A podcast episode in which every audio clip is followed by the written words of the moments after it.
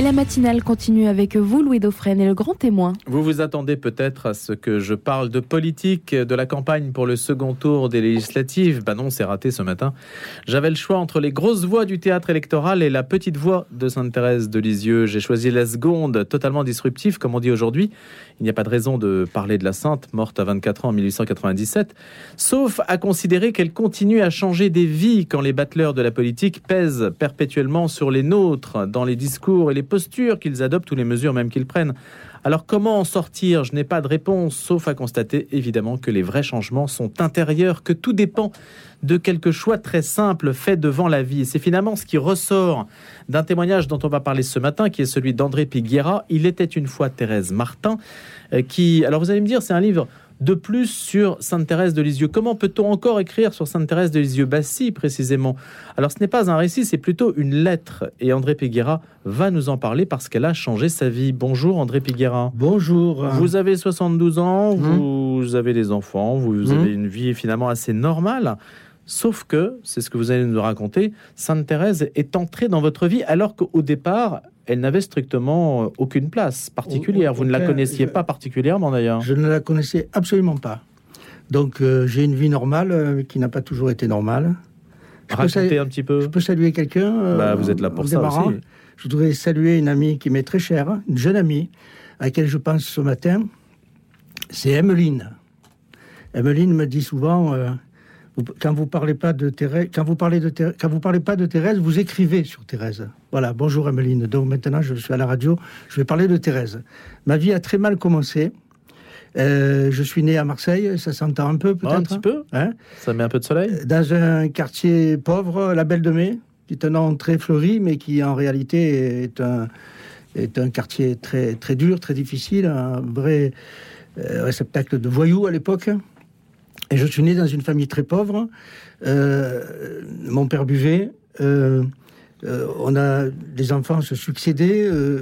il pleuvait dans la maison. On n'avait pas de, on n'avait pas de sécurité à tous les niveaux. Et je suis né dans cette angoisse matérielle et, morale hein, de voir la difficulté de mes parents, le couple qui se désagrégeait. La foi dans tout ça, parce que c'est là qu'on va venir. Hein, la foi dans tout ça, bien c'est diffus. Maman nous avait mis euh, au catéchisme. Je suivais le catéchisme comme à l'école, c'est-à-dire que je ne retenais rien, soucieux que j'étais de tous les problèmes du quotidien. Euh, une seule chose m'avait marqué dans cette église de mon quartier. Euh, au fronton de celle-ci, il y était écrit la parole de Jésus Je suis le chemin, la vérité et la vie. Donc j'avais 8 ans, 7 ans, 8 ans, 9 ans. Je savais confusément que cette phrase, si j'en si demandais l'explication aux grandes personnes ou au curé, euh, qui ne me satisferait pas en me donnant des explications. Je me disais peut-être qu'un jour je comprendrai tout seul. Mais cette phrase vous avez marqué Complètement. C'est pour ça que c'est très important ce genre de phrase qui s'observe dans les monastères. Avant, on mettait des phrases un peu partout, comme ça, des sentences qui permettaient de se rappeler les choses essentielles de la foi. Moi, ça m'a marqué beaucoup ça me, ça me suivra au, long des années qui, qui, vont venir, qui vont être de plus en plus dures.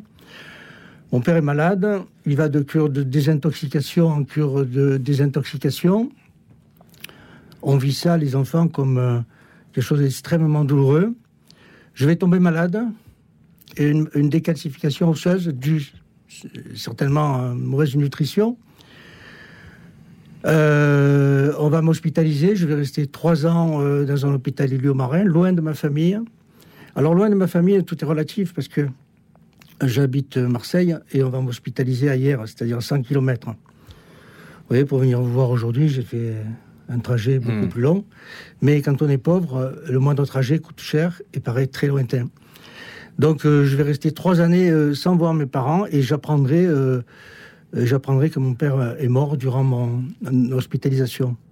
Donc je suis vraiment broyé par plein de choses qui s'inscrivent en moi comme euh. Et je suis très mal. En plus de ça, mon bras, j'ai une décalcification à mon bras droit, ne guérit pas.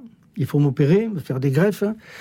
Voilà. Mais malgré tout, cette hospitalisation sera une grande chance dans ma vie Euh, quelquefois, on se dit, voilà, il m'arrive ceci, il m'arrive cela, mais bon Dieu a des dessins sur nous qui sont pas du tout perceptibles sur le moment. Les gens me disent, mon Dieu, mais qu'est-ce qu'il a fait au bon Dieu pour mériter ça? Ben, en vérité, ça va être les trois plus belles années de mon adolescence, parce que ça m'a sorti des quartiers nord de Marseille. J'ai pu étudier un petit peu. J'avais quitté l'école à 12 ans quand même. Hein. J'ai pu étudier un petit peu. J'ai rencontré des gens qui m'ont beaucoup aimé. Et voilà, alors la foi, toujours dans tout ça. Euh, Vous avez eu un engagement particulier euh, On a envie de faire de la politique, etc. Euh, actuellement? Non, à l'époque, est-ce qu'on se dit on a envie. Est-ce que le, destin, précisément, on peut hmm. se dire le destin s'acharne sur moi, il y a ceux qui sont nantis et ceux qui ne le hmm. sont pas. Je suis finalement une victime. C'est aussi un discours. Je disais que je ne parlerai pas de politique, mais finalement, on peut retrouver aussi ce que vous dites dans un certain ressentiment. Mmh. On sait la puissance du ressentiment aujourd'hui. Mmh. Mmh. Est-ce que vous avez eu cette euh, tentation-là? Non. jamais. Jamais. Euh, je vais m'engager plus tard dans des mouvements anarchistes. Donc quand euh, même Oui, et quand même, c'était une, en vérité, c'était une coïncidence. J'ai rencontré des jeunes qui étaient autant déboussolés que moi, qui eux avaient des options politiques en tête. Moi, j'avais qu'une option, c'était ma destruction personnelle. Je, n'avais plus envie de vivre, je n'avais plus euh, aucun désir, je n'avais aucun sens à ma vie, je trouvais plus aucun sens. Et je vais d'ailleurs avec eux commencer à connaître l'alcool. La, violence, non pas sur les autres, mais la violence sur moi-même. Et puis le désir de. Comment ça se manifeste ça? Ça se manifeste par un désespoir permanent, c'est-à-dire que mon oxygène, c'était le désespoir, c'était l'alcool, c'était les cigarettes, c'était le non-sens, c'était euh, la poésie. J'avais découvert les poètes maudits, j'avais découvert euh, Rimbaud, Verlaine, euh, Baudelaire, tout ça. Je me noyais dans ces écritures magnifiques. Hein. Je reviens pas dessus. D'ailleurs, je suis toujours passionné de poésie, hein. mais c'était sulfureux pour moi et ça me convenait. Et alors, je pensais au suicide. Hein. J'ai souvent pensé au suicide. J'ai fait même tentative de suicide. Mais j'avais autant peur de la mort que de la vie, donc je ne suis pas passé à l'acte, évidemment. Je ne serais pas là aujourd'hui. Euh, voilà, c'était. Alors, à ma sortie de l'hôpital, je me suis retrouvé. Euh, euh, comment dirais-je D'abord, j'arrive à la maison, il y a un autre homme. Cet homme est violent, il boit lui aussi. J'ai 16 ans, 17 ans, il faut que j'aille travailler. Euh, Qu'est-ce que vous faites à l'époque? À l'époque, j'avais appris à l'hôpital le métier de relieur. Alors aujourd'hui, c'est un peu désuet, quoi, qu'il y en a toujours, mais euh, donc j'ai été embauché euh, dans un atelier de reliure avec un contrat moyenâgeux qui était apprenti sans salaire. Ça a existé. Pendant un moment, j'ai cru que j'avais rêvé. C'est-à-dire, on travaille, mais on n'est pas payé. Voilà. Donc, je vais, il y avait ça en plus. Après l'hôpital, il a fallu que je reste trois ans chez un patron qui ne m'a jamais payé. Et j'avais vraiment beaucoup de mal à, m'en sortir, à manger, tout ça. Je me suis retrouvé quasiment à la rue, hein, euh, puisque je m'étais enfui de chez moi. Je m'étais battu avec euh, celui qui avait remplacé mon père, et je me suis retrouvé seul. Et ce qui est émouvant pour le, le garçon de cette époque-là, de 17 ans, c'est que je ne savais pas où aller. J'avais plus d'amis, puisque j'étais parti à l'hôpital. Euh, j'avais plus personne. Et puis, vous savez, quand on est une chape de malheur sur le dos, euh, les gens vous évitent. Ils ont toujours peur qu'on leur demande quelque chose. Moi, je n'ai jamais rien demandé à personne. Il n'y a pas eu de main secourable Aucune. Absolument aucune. Mais je, n'ai aucun regret. Hein. Euh, ça, je, n'ai pas d'amertume en disant ça. Hein. Mais aucune, aide, rien du tout. Puis, en, vérité... Qu'est-ce qui vous aurait fallu à l'époque, André Piguirin Un regard j'ai un peu de mal à le dire, oui, un, peu, hmm. un regard. J'ai un peu de mal à le dire parce que je pense à des gens qui sont dans mon cas aujourd'hui, que j'essaie d'aider. Vous avez évité la rue quand même? J'ai évité, j'ai réussi à éviter la rue. Parce qu'on y tombe quand même assez vite. Hein. non, j'ai évité la rue. Je, je m'y suis trop, souvent trouvé, mais j'avais toujours un endroit où coucher. C'est une bonne question parce qu'effectivement, j'avais peur de me trouver dans la rue. Donc il y a quand même eu des copains Oui. Oh, ben, C'est-à-dire que... Des squats euh, Non, euh, comme mon patron m'exploitait, euh, et comment dirais-je, il ne me payait pas, et je travaillais beaucoup, et j'étais en plus un très bon ouvrier, on va dire, et eh ben, il n'avait pas intérêt à ce que je sois trop mal. Donc il m'avait trouvé une petite chambre de bonne, minable, en haut d'un immeuble de la rue de la République, à Marseille. Euh, où il n'y avait aucun confort. Hein. Mais bon, il y avait un Mm. matelas, je pouvais dormir. Mais c'est une banalité de le dire, mais le seul fait de savoir où Oui, dormir, C'est ça, il y a, il y a un écart énorme entre. absolument. Parce que vu d'ici, on ne le voit peut-être pas pour les personnes qui nous écoutent, mais pour ceux qui connaissent ou ont connu la situation que vous avez vécue, il y a un écart énorme entre la personne qui sait où aller et se protéger de la pluie, par exemple, Absolument. et, et- et les autres. C'est une très très bonne euh, Ça, remarque que vous faites parce que on est, en- on est sur un fil. Et si on ne sait pas où dormir, euh, on, est, euh, on peut aller très bas, on peut tomber très bas. Et j'ai connu des personnes euh, qui sont tombées très bas, qui, qui sont tombées non seulement très bas. Ben, mon père est mort dans la rue. Hein.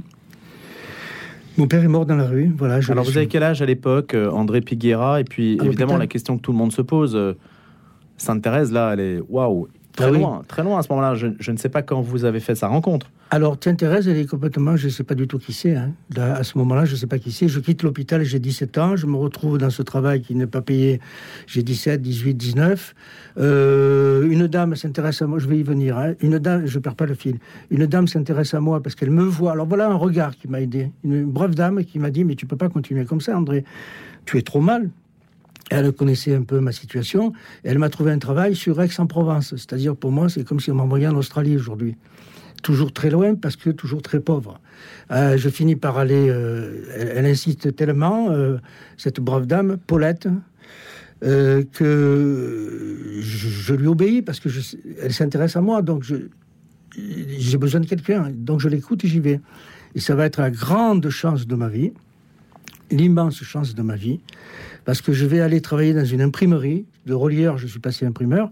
Je vais aller travailler dans une imprimerie. Cette imprimerie, euh, les locaux sont loués par une, grand-mère, c'est-à-dire une dame qui avait l'âge que j'ai aujourd'hui, une 60 70 ans à peu près. Et cette dame, euh, eh bien, elle a une petite fille qui vit avec elle, qui est très jolie, qui est très mignonne, qui me plaît beaucoup, mais qui n'est pas faite pour moi parce qu'elle est d'un milieu qui n'est pas du tout le mien. Eh bien, elle va devenir mon épouse. C'est Martine. que Je salue au passage. Voilà. Donc, Ti- Martine, grâce à Paulette, vous avez rencontré Oui. Martine. Voilà, j'ai rencontré Martine. Alors évidemment, euh, je ne suis pas très bien accueilli dans la famille parce que. Mais vous étiez payé quand même, là. Alors là, je suis payé. Alors je deviens riche, j'ai le SMIC. Alors ça paraît complètement fou, quoi. J'ai l'impression, euh, c'est pour moi, c'est tout. euh, j'ai, quelque argent. J'ai l'impression que je suis très riche. Et puis surtout, j'ai l'impression de travailler à mi-temps parce que je travaille, euh, je travaille 8 heures par jour, que 8 heures par jour. Alors j'ai le sentiment de travailler à mi-temps. L'autre, il me faisait travailler 15 heures par jour. Et en plus, je gardais les enfants le soir. Ce qui m'arrangeait parce que je pouvais manger dans son frigo. Bon, voilà. Euh, C'était le 19e siècle, en fait. c'était là aujourd'hui, quand j'y pense, oui, Ouais. oui, oui, oui, tout à fait. Alors, euh, j'ai encore une fois, c'est curieux parce que cet André-là, j'ai pas de regret tellement. euh, J'aime beaucoup cet André-là parce qu'il était. Donc, votre premier employeur, si on peut oui, dire. c'était cette imprimerie. Voilà, c'est là où j'ai connu Martine. Ah oui, donc l'imprimeur, hein, pas le relieur du début. Ah non, le relieur, Voilà. non, non. Euh, mais le relieur du début, c'était mon premier métier. hein. Voilà. Vous ne les avez jamais revus après? Si, j'ai revu pour lui dire qu'il m'avait apporté beaucoup, mais parce qu'il m'a apporté beaucoup cet homme malgré tout, parce qu'il m'a secoué, il m'a remué, il m'a, fait devenir un petit peu, il m'a sorti un petit peu de ma grande timidité. J'étais un timide maladif, comme tous les, êtres complexés par, la vie, par la souffrance que j'avais eue, par mon, mes opérations. Je me sentais très mal dans ma peau. Cet homme, il m'a aidé de ce côté-là. Il y a toujours quelque chose de bon à prendre chez quelqu'un, même s'il est mauvais sur un autre côté. Et j'ai su faire ça, j'ai su prendre le bon de chacun, de chaque être qui m'a croisé, que j'ai croisé. Alors, Martine et Thérèse. Alors, Martine et Thérèse, pour l'instant, il n'y a que Martine. Donc, j'arrive dans cette famille, bon, ben, voilà, euh, la poésie nous a réunis. Moi, je suis amoureux de la poésie, je tombe amoureux de cette fille. Euh, elle fait attention à moi, elle s'intéresse à moi. Je vous parlais du regard tout à l'heure de quelqu'un. Et Martine a su regarder en moi le meilleur de ce que j'étais, dont je ne me savais même pas porteur. Donc elle a su, elle a su me, révéler un petit peu à moi-même ce que j'étais. Elle a tenu bon devant euh, devant le fait que ses parents ne voulaient pas me, prendre dans la famille. Elle a tenu bon. On a fini par se marier. Alors c'est très très amusant et très triste parce que les gens disaient bon ben André a fait une bonne affaire parce que c'était une belle famille, une bonne famille, enfin, etc. André a fait une bonne affaire et Martine a fait une bonne action. Vous voyez comme c'est beau. Mhm. Hein Alors là, bon, ben, toujours pareil, on se dit, ben, c'est le monde, c'est la vie. la- bon, des cruels, les gens sont durs, euh, ils font pas attention. Quand on est blessé comme ça, le moindre des phrases qu'on peut vous dire, c'est terrible, quoi. Ça prend des proportions, euh, des, des résonances incroyables. Quand on est heureux, on accepte beaucoup de choses. Mais quand on est à fleur de peau, c'est terrible. J'étais quand même assez solide, ma foi, c'est comme ça. On s'est mariés, on a eu un premier enfant, euh, Catherine. C'est un grand amour pour moi parce que j'ai toujours aimé les enfants, là c'était la mienne. Mais mon angoisse demeure. hein. Je je suis pas bien. Je suis pas bien. Je j'ai trouvé un travail de commercial là après, la suite après. Je me débrouille pas trop mal. Je commence à vraiment bien gagner ma vie. Costume, cravate, attaché caisse, euh, voiture, etc. On me félicite, bravo André, de là où tu viens, tu sais. Alors bien sûr, de là où je viens, c'est tout le temps de là où je viens. hein. Oui. Je suis tombé dans le ruisseau très tôt. euh, tu viens du ruisseau, tu t'en es sorti, etc. Ça, tout ça, c'est de la musique. Mais là, il n'y a pas d'éclair de la foi encore. en Non, fait. rien, rien, absolument rien. Alors dites-nous quand il arrive. Et Ça va, ça va arriver. Il y a eu un éclair de la foi à l'hôpital. Il y a eu un éclair de la foi. Merci de me recentrer. Euh, il y a eu un éclair de la foi à, à l'hôpital où j'ai fait une rencontre intérieure avec la Vierge Marie. Un grand amour est né en moi à 15 ans pour la Vierge Marie. J'ai pas compris comment ça se passait. Je lisais un article sur Lourdes et puis voilà, j'ai ressenti un très très grand amour et de ma part et, et- et venant d'elle, de la Vierge Marie. Ouais. Intense mais fugace. Ah là là, ça a, duré- ça a été. Je me suis mis à pleurer. hein, J'étais vraiment euh, euh, très bouleversé. Il mais fallu- après, ça a passé. après ça a passé. Ça n'a pas eu de que- conséquences. aucune conséquence parce que je me suis enfoncé. J'allais m'enfoncer dans la nuit. Quoi. Je, je, je, je- je savais que je rentrais dans une nuit, dans un tunnel. Je ne sais pas comment l'expliquer. Euh, Je, ne savais pas comment l'expliquer. Alors, Thérèse, euh, donc, euh, je, on se marie, je continue à voir mes copains, je continue à boire, je continue à casser des voitures, je me fais arrêter par les flics, on me trouve soit à l'hôpital, soit à la police. Euh, tout se passe Vous mal. cassez des voitures. Moi, j'avais des accidents parce que j'avais bu, quoi. Ah oui, d'accord. oui. Je cassais des voitures, euh, voilà, j'étais complètement euh, à l'ouest, quoi. Et Martine n'en peut plus. Pendant cinq ans, elle n'a de cesse de me dire d'arrêter, d'arrêter, d'arrêter. Elle a tenu, elle a tenu bon jusqu'au jour, où elle a, demandé le divorce. Donc, le divorce, je reçois une lettre d'avocat. Vous savez, nous, dans les quartiers nord, euh, Marseille et tout, il n'y a pas d'avocat, hein, on s'explique comme ça. Là, je reçois un type qui m'écrit euh, C'est qui ce mec? Il dit que je vais divorcer, là, je ne le connais pas. euh, je, je comprends plus rien, quoi. Finalement, je quitte. Il faut que je parte, j'habite chez elle. Je me retrouve tout seul dans les rues d'Aix. J'essaie de remettre mes pas dans mes pas. Une angoisse absolument colossale m'envahit. La nuit, je suis un zombie, et le jour, je suis un automate. Donc vous retombez à ce moment-là. Et je retombe, je retombe, et de plus en plus, vous savez, je vais pas faire des grands trucs, mais euh, du misérabilisme, mais je me couche le soir avec une caisse de bière à côté de moi, une lame de rasoir sur la table de chevet, et je me dis, si j'ai le courage, je, ce soir ou demain, ou je sais pas quand, quand je serai un peu plus bourré que d'habitude, j'en finis, quoi, parce que c'est une vie qui... Puis je sais pas comment ça s'est passé, euh, parce que j'étais vraiment dans un brouillard. hein. Je retourne voir Martine, puisqu'il fallait qu'on se revoie pour notre enfant, Catherine, qui était là. Et puis on reparle, et puis elle voit que c'était la catastrophe hein, pour moi. Il y a toujours eu un grand amour entre elle et moi. Euh, donc il y avait un socle en béton. C'était pas une... Il n'y avait pas d'infidélité, il n'y avait pas de trahison, il n'y avait pas de choses comme ça. Elle me dit Tu reviens, mais tu arrêtes tes conneries, quoi. Tu bois plus, tu. Alors j'étais tellement heureux, tellement, tellement heureux que j'ai plus bu. Je me suis arrêté. Je me suis mis à travailler de plus en plus. Je travaillais toujours. Hein. Et le travail m'a beaucoup aidé. Donc c'est superbe, c'est magnifique, tout va bien. Je fais du sport. Et comme je fais Hmm. tout à l'excès, je fais des marathons, des ultramarathons. Très bien. Voilà.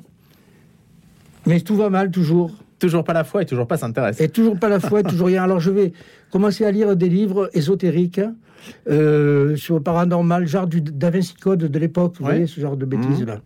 Euh, J'ai le droit de dire que c'est une bêtise. hein Vous avez tous les droits. D'accord, merci. voilà. À l'é- à l'époque, je ne sais plus comment ça s'appelait, enfin des choses comme ça. Et je vais rentrer dans une secte. Voilà. Ah oui, j'avais oublié l'épisode de la secte. L'épisode de la secte. Et là, je rentre dans une secte. Ouais. Alors, j'explique à Martine, avec des circonvolutions pas possibles, qu'il faut me laisser faire, qu'il faut qu'elle ait confiance, etc. Là, encore une fois, elle fait preuve de grande tendresse et de grande intelligence. Elle me laisse faire parce que je suis inarrêtable. Je rentre dans la secte. Et, là, le gourou, après de multiples réunions qui n'en finissaient plus, il parle de la Vierge Marie. J'arrive au bout là. hein. Il parle de la Vierge Marie. Et la Vierge Marie, pof, il me l'a fait ressurgir comme un bouchon qui ressortirait de l'eau, vous voyez, dans mon, ma vie, dans mon cœur, dans, ma dans mon âme et dans mon esprit. Et je me dis, mais la Vierge Marie, c'est pas possible. J'ai vécu un amour pour elle. On peut pas, peut pas parler de la Vierge Marie comme ça, quoi. Donc je monte à Notre-Dame de la Garde. Et à Notre-Dame de la Garde, je suis curieusement, je ne rentre pas dans l'église parce que je m'en étais fermé les portes moi-même. hein. Je rentre pas dans l'église, mais de loin, je vois la statue de la Vierge Marie et je lui parle et je lui dis Marie, c'est pas possible que tu n'existes pas. Je ne pourrais pas vivre sans toi. J'ai jamais fait une aussi belle prière que cet homme déboussolé que j'étais devant cette statue au loin là-bas. Et j'étais là, comme un gamin. Alors j'ai 33 ans, je suis cadre dans une entreprise, reconnu, et je suis là devant cette statue en lui disant c'est pas possible que tu n'existes pas, sans toi je peux pas vivre. Je vais revenir souvent, et va s'inscrire dans mon esprit un prénom qui arrive sans arrêt, Thérèse. Voilà, c'est ça. Voilà. En fait, c'est le, le lien entre la statue de la Sainte Vierge Oui. et après le nom qui va être une réminiscence Une permanente. réminiscence permanente, c'est ça. Et vous ne savez pas pourquoi. Et je sais pas, et d'ailleurs, étant... Parce que vous ne connaissiez pas particulièrement Thérèse à ce moment-là? Euh, non, rien du tout. Je vais vous en donner l'exemple. C'est que je croyais qu'elles étaient trois. Je croyais qu'elles étaient trois. Thérèse d'Avila, parce que j'avais lu quand même, j'étais un peu instruit, je m'étais instruit. Thérèse d'Avila, Thérèse de Lisieux et Thérèse de l'Enfant Jésus. Vous Ah oui, d'accord. Vous voyez que Vous avez fait un doublon sur la. j'ai fait un doublon sur la. Voilà, j'aurais pu dire aussi Thérèse Martin presque. Bon, et là, je ne sais pas du tout qui c'est. Et je vais tomber sur un livre euh, paru aux éditions du Cerf, euh, écrit par Monseigneur Guy Gaucher, qui est. euh, les- on va l'appeler après l'évêque de Thérèse. Cet homme, je ne le connais pas du tout. Je tombe sur Histoire d'une vie, Thérèse Martin. Alors, je Pourquoi les livres, ça sert à quelque chose? Les livres, ça serait quelque chose. Alors, vous voyez, je suis très content parce qu'il était une fois Thérèse Martin. Et là, son livre, c'était Histoire d'une vie, Thérèse On voit que vous avez voulu faire un clin d'œil entre le livre euh, sur Thérèse et le vôtre. Oui, oui, c'est qui ça. en fait, euh, André Piguera, euh, juste il faut apporter une précision, il nous reste une minute seulement, mais euh, dire qu'en fait c'est une lettre, c'est ce que j'ai dit au départ, Mm. vous écrivez, c'est l'originalité du concept aussi à partir Mm. duquel vous, vous racontez Thérèse. Dites-nous Mm. juste un mot là-dessus avant de se quitter. Alors, c'est un matin, mon épouse qui me dit qu'elle a lu une lettre de Didier de Coin qui est écrite à, à Élisabeth de la Trinité. Alors, je suis jaloux. Je dis pas pourquoi on écrit Élisabeth de la Trinité qu'on n'écrirait pas Thérèse. C'est ça, vous êtes inspiré de Didier Donc, Decoing. je- oui, absolument. J'aime beaucoup Didier de Coin. Et donc, j'ai dit, je vais écrire moi aussi une lettre à, à Thérèse. Voilà, donc je me suis lancé à écrire cette lettre sans savoir qu'elle paraîtrait un jour. hein. Euh, et j'ai écrit, j'ai écrit, j'ai écrit. Et je l'ai doublé en plus pour, avoir- pour toucher un public un petit peu euh, sur le parvis euh, d'un voyage dans le temps que je fais en retournant dans son passé, c'est-à-dire au 19e siècle et où je la vois au fil des, des années, euh, sa communion, son baptême d'abord, sa communion, etc., etc., jusqu'à son entrée au Carmel. Ce qui fait qu'il y aura sans doute une suite, parce que je n'en suis qu'à son entrée au Carmel. C'est ça, c'est une revisitation, Voilà. si on peut dire, de la Voilà. vie de Thérèse à travers Voilà. votre regard et la vie dont vous nous avez parlé qui a été la vôtre. Et je pense que les deux, c'est le croisement aussi des deux qui Oui. fait l'intérêt aussi de la réflexion que vous portez ce matin. On est obligé de se quitter, André Piguera. J'étais très hein. heureux de vous recevoir ce matin. Merci beaucoup. Ça s'appelle Il était une fois Thérèse Martin aux éditions Cerf. André Piguera, merci d'être venu. Et j'espère à bientôt. On aura l'occasion de se revoir sans doute pour la suite. plaisir. Je suis très à l'aise ici. Je vous souhaite une excellente journée. Merci.